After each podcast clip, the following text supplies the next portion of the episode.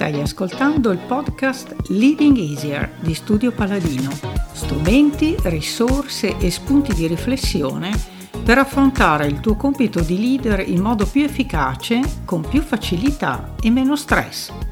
Trovi tutti gli episodi sul sito studiopaladino.com.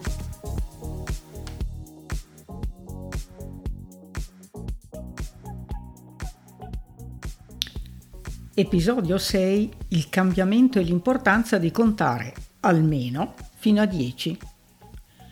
Una domanda che mi fanno spesso i clienti quando hanno scoperto cosa sta dietro ad un loro comportamento che non li soddisfa è qualcosa del tipo sì, ma adesso cosa faccio? Come si fa a cambiare?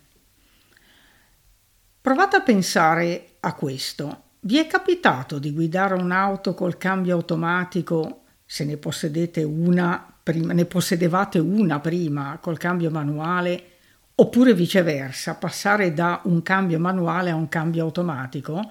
Magari quelli della mia età sicuramente sì, magari i più giovani un po' meno, adesso li fanno praticamente tutti col cambio automatico. Ma se questo vi è capitato, cioè di cambiare questa tipologia di cambio nell'auto, vi è capitato sovrappensiero di cercare col piede la frizione dove non c'è o di inchiodare l'auto perché avete scambiato il freno per la frizione?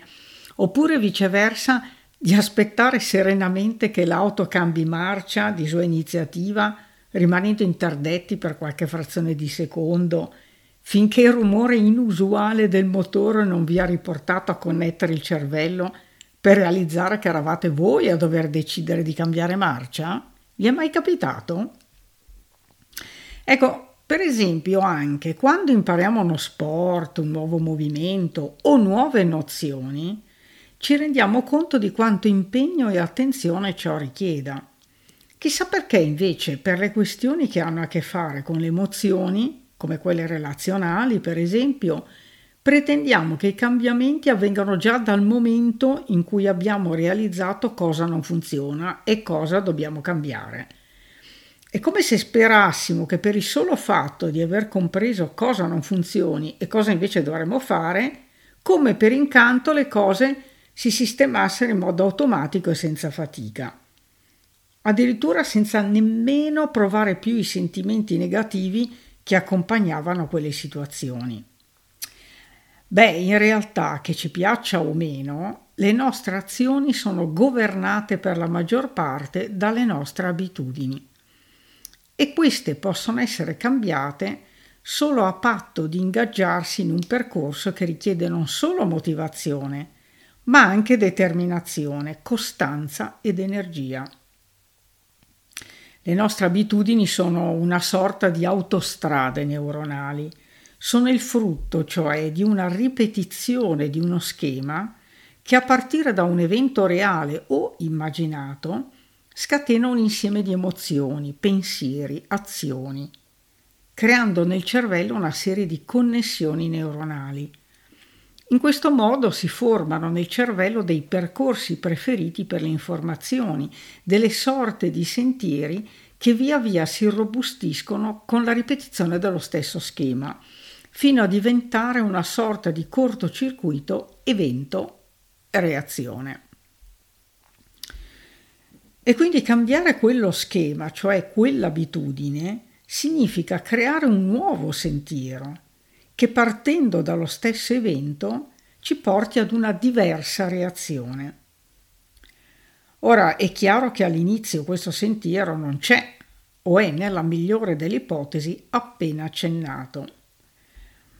Immaginate di trovarvi di fronte a un bivio. Da un lato vedete una strada bella larga e asfaltata e dall'altro lato una stradina stretta, sterrata e appena accennata. Se avete fretta, quale prendete? Ecco il punto, la fretta. Joseph Ledoux ci spiega che i collegamenti del cervello sono fatti in modo tale che le connessioni tra i sistemi emozionali e quelli cognitivi sono più forti delle connessioni tra sistemi cognitivi e emozionali e quelli emozionali. Trovate eh, queste informazioni nel libro di Joseph Ledoux, appunto, Il cervello emotivo, edito da Baldini e Castoldi. In parole povere, tra evento ed emozione c'è un tempo infinitamente inferiore rispetto a quello che intercorre tra evento e pensiero. Perciò capite che la prima cosa da fare per cambiare un'abitudine emotiva è contare almeno fino a 10, cioè concedere il tempo necessario al nostro pensiero di attivarsi per decidere di reagire all'evento nel modo diverso che abbiamo precedentemente pianificato. Dobbiamo in sostanza allenarci in questa differenza, in questa differente, eh, differente modalità di comportamento. Per esempio, se in una certa situazione relazionale mi trovo a rispondere in un modo che non mi piace o addirittura che mi provoca danni, posso pianificare un modo alternativo da mettere in pratica alla prima occasione successiva. Naturalmente devo aver identificato le caratteristiche della situazione, ciò che mi provoca la reazione automatica e qual è il mio obiettivo in quella situazione. Ma per poter modificare in modo stabile la mia reazione, devo creare una nuova abitudine. Quindi nella stessa situazione dovrò concedere del tempo di attivazione al mio pensiero, impedendo il cortocircuito tra evento ed emozione che innesca la reazione automatica tagliando fuori il pensiero. E l'unico modo per farlo è riconoscere la situazione e l'emozione che innesca e allo stesso tempo imporsi un time out o nei casi in cui le conseguenze possono essere più importanti, addirittura uno stop più prolungato. Ricordare cosa si era deciso di fare e quindi metterlo in atto, fosse anche soprassedere e darsi il tempo di dare una risposta in un altro momento. Occorre ricordare anche che la riflessione è un'azione, solo che è meno evidente all'esterno ma spesso più foriera di cambiamenti. Più volte ripeteremo un nuovo schema e più solidificheremo e amplieremo il nuovo sentiero neuronale. Con le ripetizioni della nuova abitudine, anche l'autostrada neuronale della vecchia abitudine cadrà in disuso e sarà man mano più facile e veloce mettere in atto il nuovo comportamento, fino a che esso diventerà una nuova abitudine.